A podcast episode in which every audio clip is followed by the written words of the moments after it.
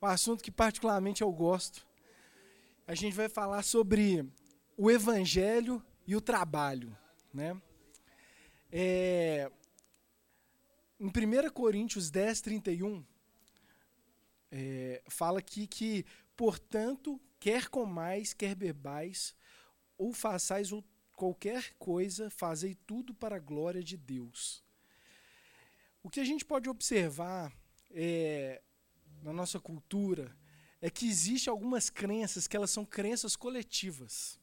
Né? Às vezes são realidades do seu contexto familiar, são realidades da gente como nação. É, esses, a minha irmã, ela teve a oportunidade, ela está fazendo doutorado, minha irmã é muito inteligente, uma das mais inteligentes lá de casa, está fazendo doutorado, foi convidado para é, é, trabalhar numa universidade da França. E esses dias eu mandei uma mensagem para ela, falei, Fernanda, me dá um, uma palhinha aí, o que, que tem diferença do Brasil para a França no contexto cultural? Porque quando a gente tem essa oportunidade de sair do país, a gente vê assim, nossa, o brasileiro age sempre assim, a gente nunca percebeu essas diferenças, né? E ela me falou algumas coisas muito curiosas, né? Ela falou aqui que na França o pessoal não costuma almoçar, né? Eles é, têm costume de lanchar na hora do almoço. Falou que na praia lá, ela falou, ah, a praia do Brasil é a coisa mais maravilhosa do mundo. Você chega, sempre tem um ambulante passando, você pede, compra isso, compra aquilo. Ela falou que lá não tem nada de ambulante. E o pessoal, tipo assim, ela falou assim, Eduardo, eu já vi uma pessoa fazendo feijão na praia, levou um liquim, né? Ela falou, pensa o farofeira é a realidade. né? É, ela falou que lá o pessoal soa o nariz na frente de todo mundo. Pode estar na festa mais chique, o cara soa, né? Como se, é, se ninguém se importasse, né? É, ela falou também que é, o pessoal lá é, geralmente é bem magrinho, o pessoal tem muito hábito de caminhar, as pessoas mais velhas de, de sair. Ela falou que já fez uma trilha até pesada, no meio da trilha encontrou uma pessoa super idosa lá. Falou, gente, como que pode? Né? E é, ela falou também do jeito brasileiro que ela sente falta. Ela falou, ah, daqui o pessoal, apesar de ser muito gentil, falou assim: ó, você vai na padaria, você tem que cumprimentar quando você chega, e quando você sai, você também tem que dar tchau, senão o pessoal acha ruim. Ela falou assim: mas o brasileiro é muito aberto, é muito emotivo, ela sente muito falta disso. Né? E o que, que isso tem a ver com, com o nosso contexto, que é que a gente está falando aqui dessas crenças coletivas? A realidade é que essas crenças coletivas elas interferem na maneira da gente reagir não é verdade? Eu lembro quando eu e a Camila, a gente casou, fomos para Gramado. Lá, o pessoal, você pisa na faixa de pedestre, o pessoal para o carro imediatamente. Eu fui alugar um carro, eu fiquei até com medo. Falei, não, gente, então, eu tenho que redobrar a atenção, porque a gente não tem o costume de fazer isso aqui em Belo Horizonte. E a, a realidade é que as crenças coletivas, elas nos influenciam da forma que nós reagimos. Né? E é, falando aqui de crenças, eu quero falar hoje de quatro ensinamentos sobre fé e trabalho. Tá? O primeiro deles aqui, essas crenças coletivas, agora de uma forma mais profunda falando, ela é, tem três perguntas aqui que definem muito bem essas crenças coletivas. A primeira, como as coisas deveriam ser? A segunda pergunta, qual é o principal problema? E a terceira, qual é a solução e como pode ser alcançada? Né? E falando aqui de algumas linhas de pensamento, de crenças coletivas que influenciam as nossas vidas hoje, a gente pode pegar aqui é, Freud que fala, que que fala, olha só no ponto de vista dessas três perguntas que Freud falava. Ele acredita que os nossos problemas resultam da repressão profunda dos nossos desejos de prazer. O problema é esse. É, quem são os vilões? Os vilões são, de certa forma, os guardiões da repressão moral da sociedade. Um exemplo desse é a própria igreja. E a solução? Uma liberdade não reprimida do indivíduo. Outras linhas de pensamento. Marx, o problema são causados pelos vilões capitalistas gananciosos que se recusam a dividir os lucros e os meios de produção. Qual é a solução? Estado totalitário. Platão, os problemas são causados pelos vilões egoístas e rebeldes que não aceitam valores morais tradicionais e as responsabilidades. A solução, um avivamento da religião, da moral, da virtude na sociedade.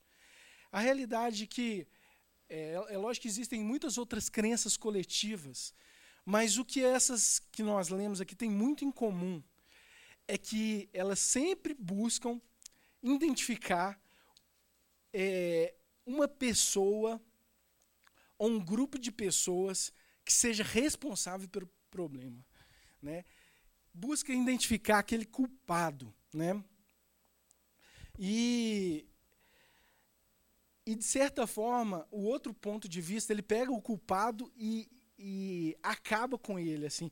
Às vezes o cara nem é, nem é tão culpado, mas ele coloca numa posição como se fosse realmente um super vilão.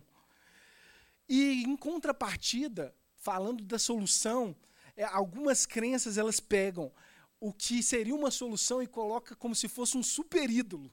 Fala assim, isso aqui é a super solução de todas, vão resolver todos os nossos problemas seguindo essa linha de pensamento. E a realidade que o nosso Deus é maravilhoso. Ah, o evangelho é algo muito poderoso. E existe uma perspectiva, falando do Evangelho, dessas três perguntas. O Evangelho, nós fomos criados para um relacionamento com Deus. Perdemos o nosso relacionamento com Deus porque pecamos contra Ele. E o relacionamento pode ser restaurado por meio da salvação e graça através de Jesus Cristo. Amém? O Senhor, Ele é maravilhoso. E a realidade é que, na perspectiva do Evangelho, quem que é o grande vilão aqui? É o pecado que todos nós temos, né? Todos nós carecemos da glória de Deus, né? E o grande Salvador vitorioso é o Senhor Jesus, que nos amou e que derramou por nós esse amor maravilhoso. A realidade é que quando nós olhamos é, a nossa vida, e agora falando aqui até de um contexto profissional, nessa perspectiva, a realidade é que nós somos livres para é, usufruir é, de uma maneira plena e abençoar o nosso próximo de uma maneira num, num outro nível. Né? A gente pode é, falar aqui de alguns paralelos de algumas profissões, é lógico que existem inúmeras, mas algumas profissões que eu quero destacar, alguns ídolos que são levantados e o contraponto do evangelho. Falando no mundo corporativo, eu, eu trabalho, eu trabalho em empresa. Né? Hoje eu e a Camila, a gente tem tido o privilégio de é, é, ter, ter, uma empresa e de sermos voluntários aqui na igreja, né? De servir aqui ao Senhor e, e, e de dar o nosso melhor neste lugar. E no mundo corporativo, quem que é o grande ídolo de todos? É o dinheiro e poder. Esse cara, ele manda é, o, é a solução de todos os problemas. Né? E ele, ele tem um valor supremo. E qual que é o contraponto do Evangelho? Que é, o, o, o Evangelho, essa questão do lucro, poder, ele é um dos pontos do sucesso, ele não é a definição principal. Na perspectiva do Evangelho, é, existe uma combinação singular de otimismo, é, é, é, é mais ou menos isso. Tá? Na perspectiva do evangelho, é, no mundo corporativo, existem muitos outros pontos que são relevantes. Né? A maneira que nós tratamos o cliente, equipe, etc. Ética, né? que é, quando a pessoa o único ídolo dela é o dinheiro, é o lucro, para ela se beneficiar, ela quebra princípios. Né? E existem outros vários é, é, paralelos aqui que a gente pode destacar né? na, é, nas artes, na ciência e etc. E um outro contraponto que eu gostaria de apresentar aqui para vocês é em relação à graça comum. Né? Esse é um outro entendimento em relação à questão dessa do evangelho e da perspectiva do Senhor em relação ao trabalho. Na palavra de Deus, em Eclesiastes 9:10 fala: "Tudo quanto te vier à mão, para fazer, faze-o conforme as tuas forças. Né? E a gente pode ver aqui que existem dois pontos de observação é, muito claros, que Deus ele é o nosso Criador e Deus ele é o nosso provedor. Na perspectiva de Deus ser o nosso Criador, Ele não simplesmente nos criou e falou assim, se vira, né? Ele não falou assim, meu trabalho está concluído, tchau. Mas é a realidade que o Senhor, além de nos criar, de nos conhecer, Ele também é o nosso provedor. Ele nos ama, Ele cultiva, cuida, nutre, alimenta e protege. E é muito interessante, eu quero ler com vocês essa frase aqui de Martinho Lutero, que fala o seguinte: O cuidado amoroso de Deus nos é oferecido principalmente pelo trabalho de outras pessoas. Um, o trabalho é um instrumento vital da providência de Deus. É com o trabalho que Deus sustenta a humanidade.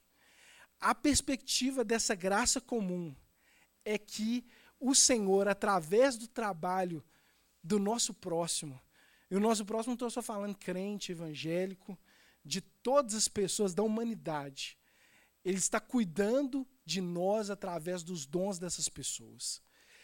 É uma perspectiva muito libertadora, né? essa perspectiva da graça comum. A realidade é que é, eu sou abençoado por causa do trabalho de uma pessoa. Eu durmo numa casa quentinha nesses dias de frio, porque alguma pessoa construiu aquela casa, teve o trabalho ali, e hoje eu sou beneficiado e eu me sinto cuidado por Deus pelo trabalho daquela pessoa. Estamos nesse prédio aqui, usando esse microfone porque alguém inventou isso aqui. E, e quando nós olhamos por essa perspectiva, a gente vê a intenção de Deus de realmente cuidar de você, cuidar de mim, de nos abençoar. Em Isaías 28, 24, eu não vou ler o texto aqui, mas ele deixa bem claro que o Senhor, ele é aquele que abre segredos para a humanidade. Né? Em Isaías, eu vou só ler uma parte que fala assim, em Isaías 28, 24. O, quando o agricultor ara a terra para o plantio, só faz isso só faz isso o tempo todo, só fica é, abrindo sucos e grandeando o solo, depois de nivelado o solo, ele não semeia o endro e não espalha sementes do caminho, não planta o trigo no lugar certo, a cevada no terreno próprio e o trigo duro nas bordas, o seu Deus o instrui e lhe ensina o caminho. Não se debulhe o endro como. E aí ele fala aqui muito o contexto aqui de agricultura, mas a realidade nesse versículo, nesse capítulo aqui de Isaías, é que Deus ele nos instrui. O Senhor ele nos dá criatividade. É, quando o Senhor ele é, nos ensina algo, uma inovação, nada mais é que Deus abrindo uma revelação das verdades ocultas dele. Quando nós olhamos as inovações, eu sou amo tecnologia, sou da área de tecnologia, gosto demais de ver as inovações, o que está sendo criado. E a realidade é que a inovação é Deus revelando ao homem mistérios escondidos, né? É Deus revelando segredos e com o objetivo principal de trazer esse cuidado e essa é, e, e, demonstrar esse, esse cuidado à humanidade. Né? Quando, como nós somos beneficiados por essas inovações. Né? Na, em Tiago 1,17 fala assim: toda boa dádiva, todo dom perfeito vem do alto, descendo do Pai das luzes. A realidade é que o que existe de bom em nós é fruto do Senhor. O Senhor, ele, ele, ele plantou algo no coração do homem. É como se no coração do homem tivesse um, um na área, de, na área de tecnologia, fala o kernel ali de um sistema, de um sistema operacional. É, é, o coração, e é como se no coração do homem, de toda a humanidade, tivesse valores verdadeiros do Senhor, tivesse princípios. Existe, de certa forma, um senso comum em toda a humanidade do que é o certo. Você vê a questão de nós sermos, de termos pessoas fiéis é, e, de certa forma, éticas ao nosso lado. Até na, o cara que está na, nas drogas, um, um, um viciado, como que chama? Um usuário não, um traficante. Se o cara que está do lado dele ele não for fiel, se a palavra dele não valer, até nesse meio que é um meio super, hiper, mega corrupto, existem valores ali que são prezados. E existem valores que o Senhor plantou no nosso coração. E é como se nem sequer não existisse isso. Mas existe um sistema de crenças ao redor que às vezes abafa esse, esse, esse, esse, esse essa essência que o Senhor plantou em nós. Né? É, e quando nós olhamos as pessoas nessa perspectiva, a realidade é que nós precisamos ser muito gratos. Né? Não, não tô falando, uma, não é só porque uma pessoa. Qual diferença faz um dentista crente tirar uma cárie de um cara não crente, que não crê em Deus, tirar uma cárie. Praticamente não existe diferença nenhuma e nós somos beneficiados por ambos. Existe uma diferença, às vezes, das intenções e das motivações, é, que é, em alguns contextos podem fazer muita diferença. Né? Mas quando nós enxergamos nessa perspectiva da graça comum, nós olhamos as pessoas com honra. Né? É muito bom você trabalhar com pessoas realmente dedicadas, com pessoas excelentes, com pessoas comprometidas, né? e, e olharmos isso como uma virtude dada pelo Senhor a elas. Né? E um outro ponto aqui que eu quero falar é em relação dessa. Nós temos como se fosse uma bússola quando nós vivemos nessa perspectiva do Evangelho. Quando vivemos nessa perspectiva, a realidade é que as nossas motivações elas são diferentes. Né? Quando vivemos nessa perspectiva do Evangelho, em tudo que fazemos, é, a, os motivos pelos quais fazemos é para agradar o Senhor. Né? Em Colossenses 3, 23 fala assim: Tudo o que fizer, façam de todo o coração como para o Senhor e não para os homens. Pessoal, quando nós agimos nessa perspectiva de falar assim, eu vou fazer tudo para agradar ao Senhor, o motivo principal é eu agradar ao Senhor. Isso muda a nossa perspectiva e nos liberta de muitas questões delicadas. É, existe no meio cristão, às vezes, um dualismo. O que é esse dualismo? É separar o sagrado e o secular. Né? Ah, não, eu estou na igreja aqui, venho, é o momento meu sagrado.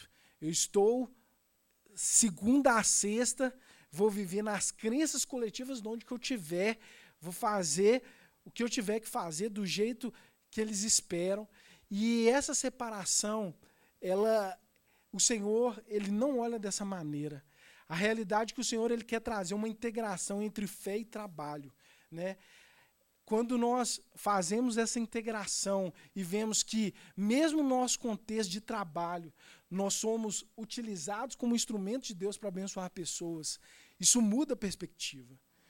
Esses dias eu tive uma oportunidade, uma pessoa do trabalho, um cara que eu admiro muito, e ele é, não é cristão, etc. A avó dele já estava mais idosa e ela veio a falecer. Ele passou um momento de luto, tudo. Quando ele voltou, né, desse momento de luto, ele me procurou e falou: Eduardo, eu quero te agradecer, cara.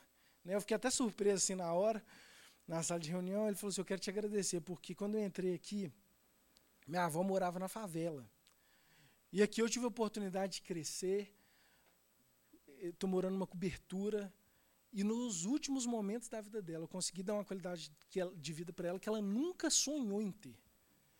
E eu sou muito grato que esse lugar me proporcionou isso. Gente, quando eu ouvi isso, na hora tá até uma engasgada. Né? e, e, e a realidade que nós precisamos enxergar que nós fazemos a diferença. Não é só porque você está na igreja. Não só atividades aqui na igreja, gente. Eu e a Camila, a gente está à frente, tem muita coisa para fazer. É, você é super bem-vindo. Mas não é só nesse lugar aqui que o Senhor te olha de uma forma santa. Né? Não é. Quando nós tocamos as pessoas de uma maneira diferente, isso demonstra o cuidado de Deus. Isso demonstra a bondade de Deus para as pessoas. Né? E a realidade é que, quando nós vivemos na perspectiva do Evangelho, os, nós não vivemos submissos àqueles ídolos que a gente comentou. E isso é maravilhoso. Porque quando as pessoas elas vivem nessa crença coletiva focada nesses ídolos, num momento de pressão, num momento de decisão, a pessoa se prostra para os ídolos. Eu tive uma oportunidade, a gente estava numa mesa de negociação lá de um, de um produto novo, um cara gestor de mais de 2 bilhões de reais de fundo. Sabe aquela oportunidade que você fala assim, gente, financeiramente é uma oportunidade de ouro. Só sei que nesse contexto o cara chegou para mim e falou assim, ó, oh, Eduardo, se você não apertar minha mão agora, a gente nunca mais precisa nem conversar.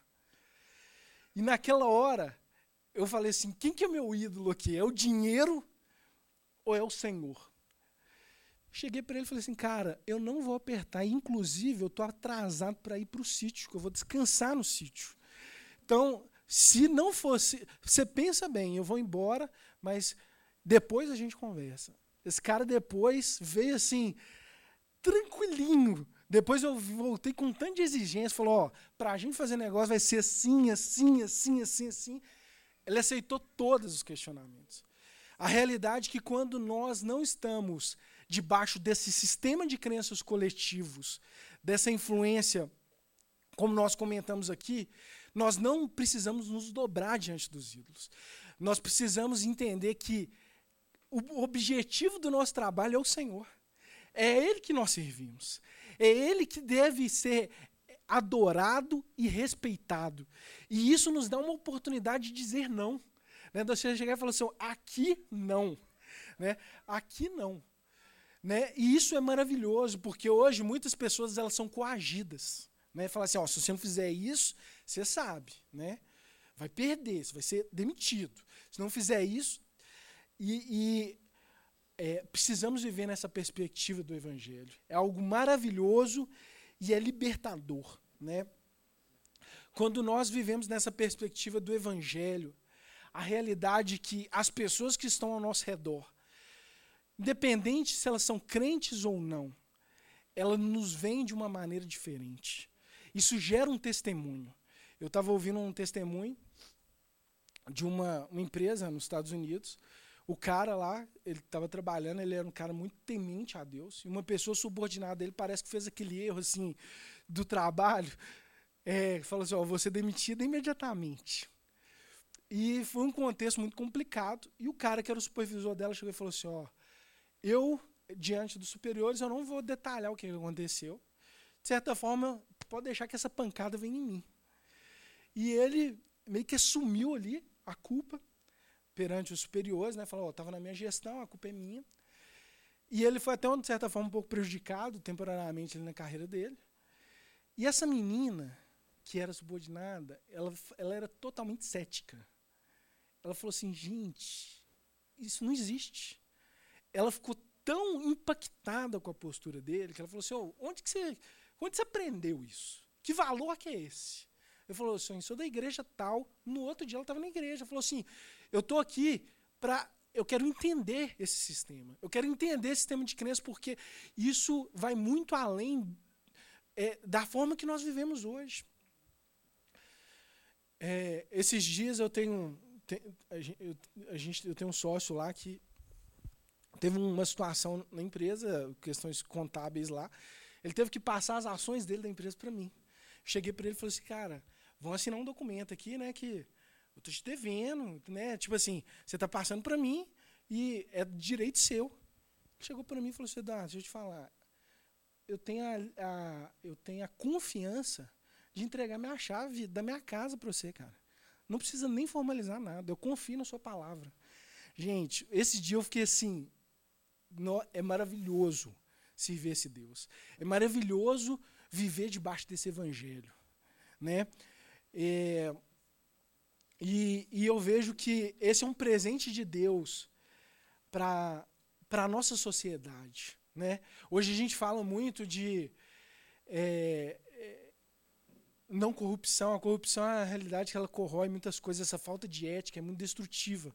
Né? Uma padaria que chega ali, o bolo está vencido. Em vez dela renovar o negócio, ela simplesmente troca o papelzinho. né? É complicadíssimo é, esse, essa idolatria, esses sistemas de crença complicado. E, e eu vejo que o presente de Deus para essa sociedade é nós demonstrarmos esse evangelho, demonstrarmos que eu estou fazendo o meu melhor por causa do Senhor.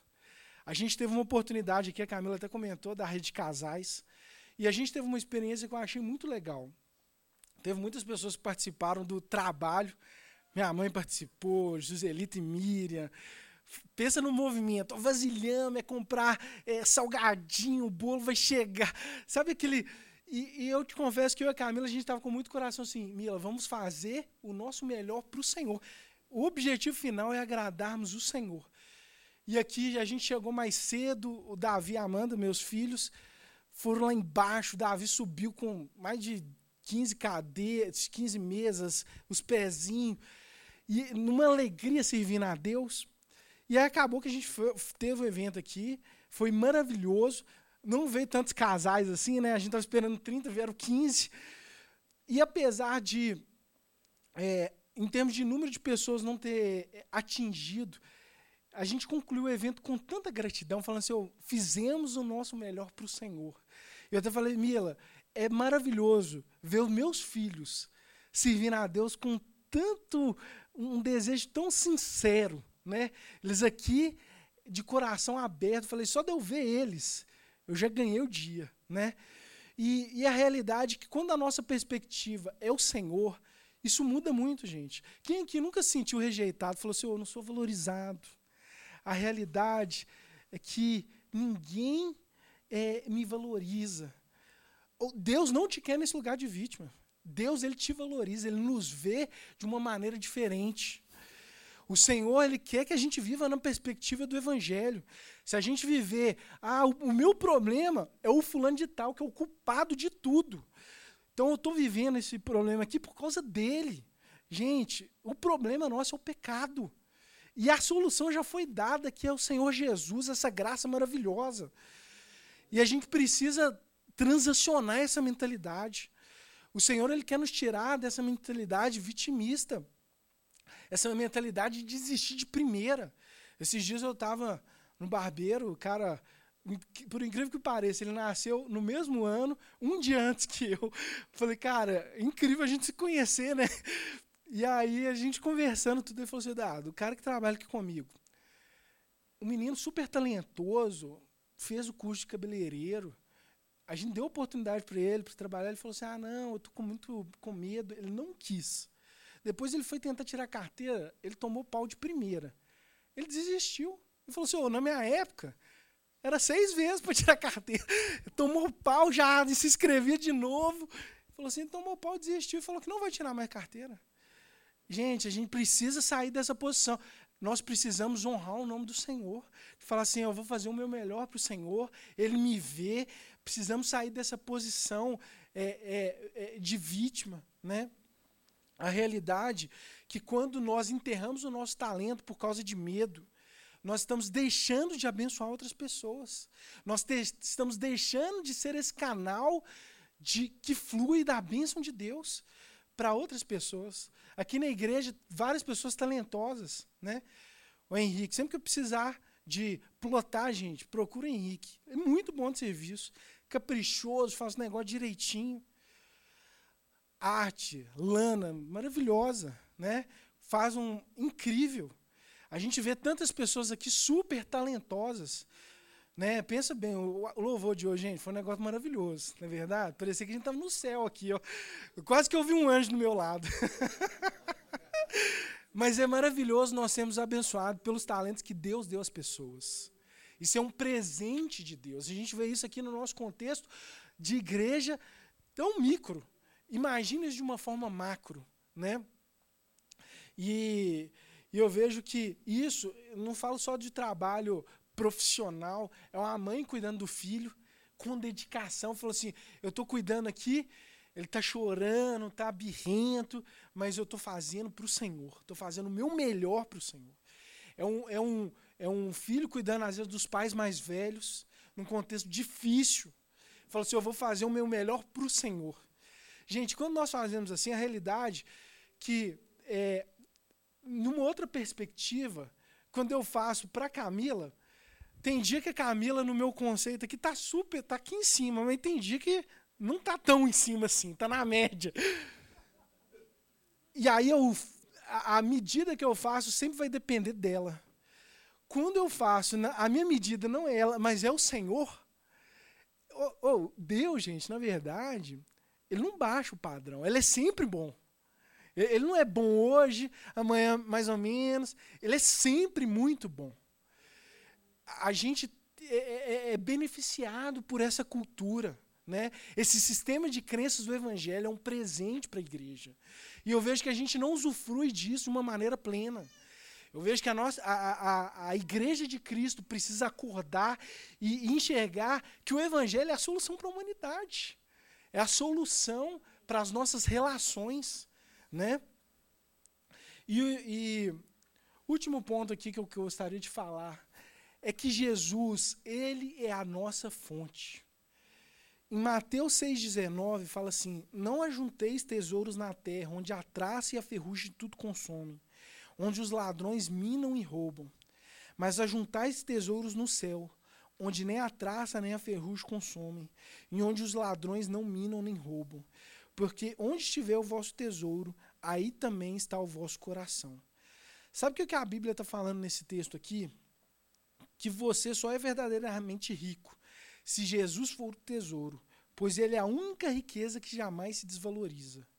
E você só é verdadeiramente bem-sucedido se ele for seu salvador, pois o status que temos em Cristo é o único que jamais será rebaixado. Gente, a realidade é que é, nós nos dedicarmos a Jesus, ele não baixa o padrão.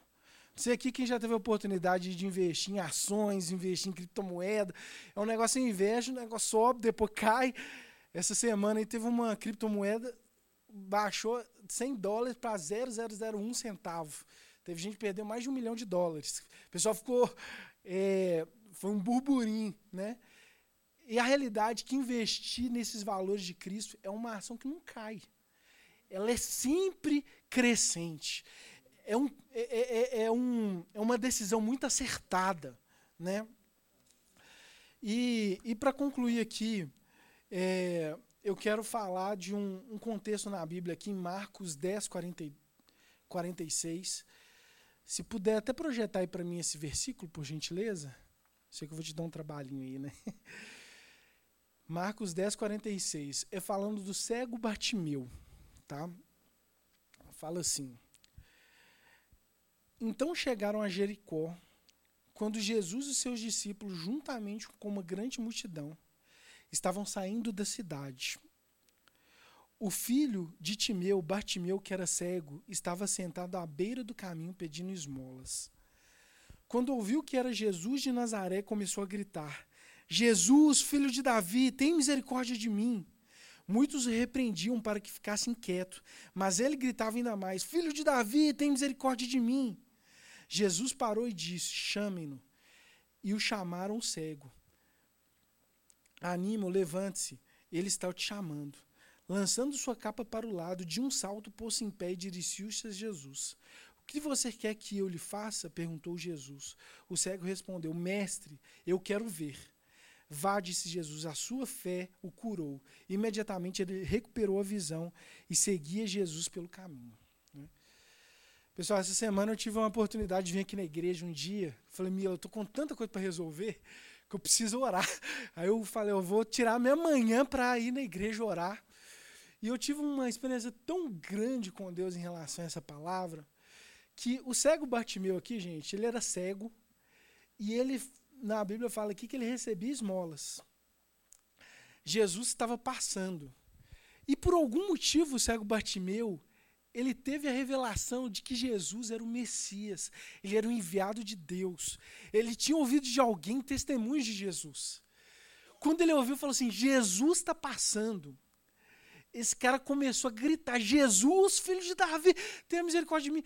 As pessoas que davam esmola para ele, que estavam ao redor dele, falaram: seu filho, é, para de gritar, cara. Não, tá, tá deselegante. E ele, quanto mais eles repreendiam, falavam assim: Jesus, filho de Davi, tenha misericórdia de mim. Jesus mandou chamá-lo e ele teve a visão restaurada.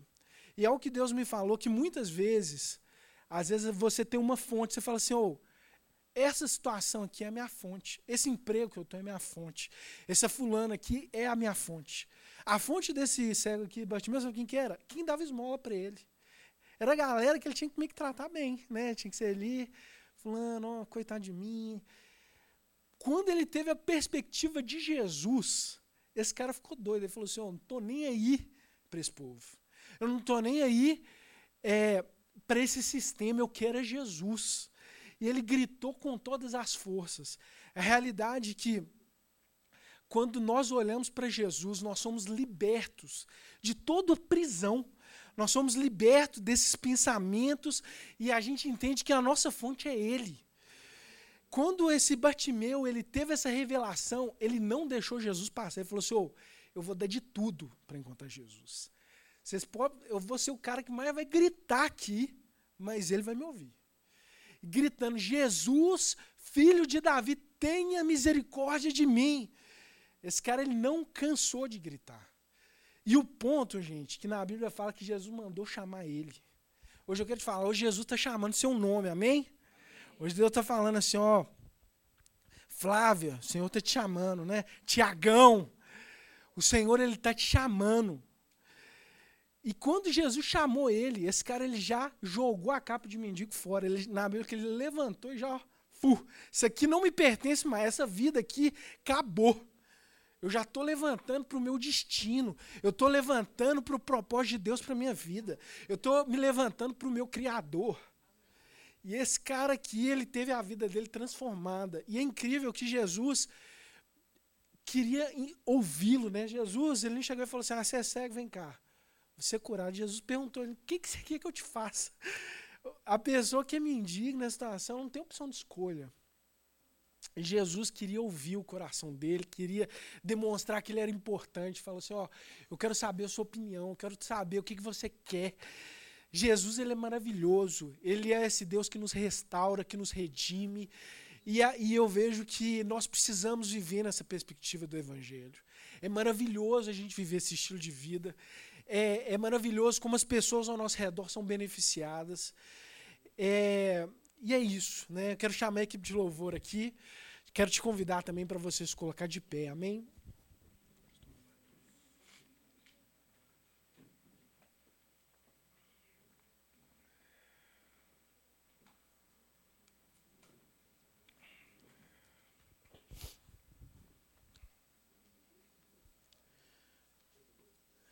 Eu creio que hoje Jesus está passando nesse lugar. E eu quero te dar uma dica. Busque conhecer a essência de Deus, o caráter de Deus.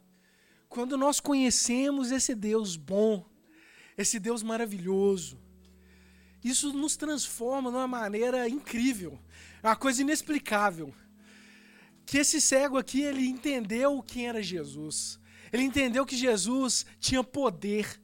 Ele entendeu que Jesus se preocupava com ele, que Jesus poderia atendê-lo.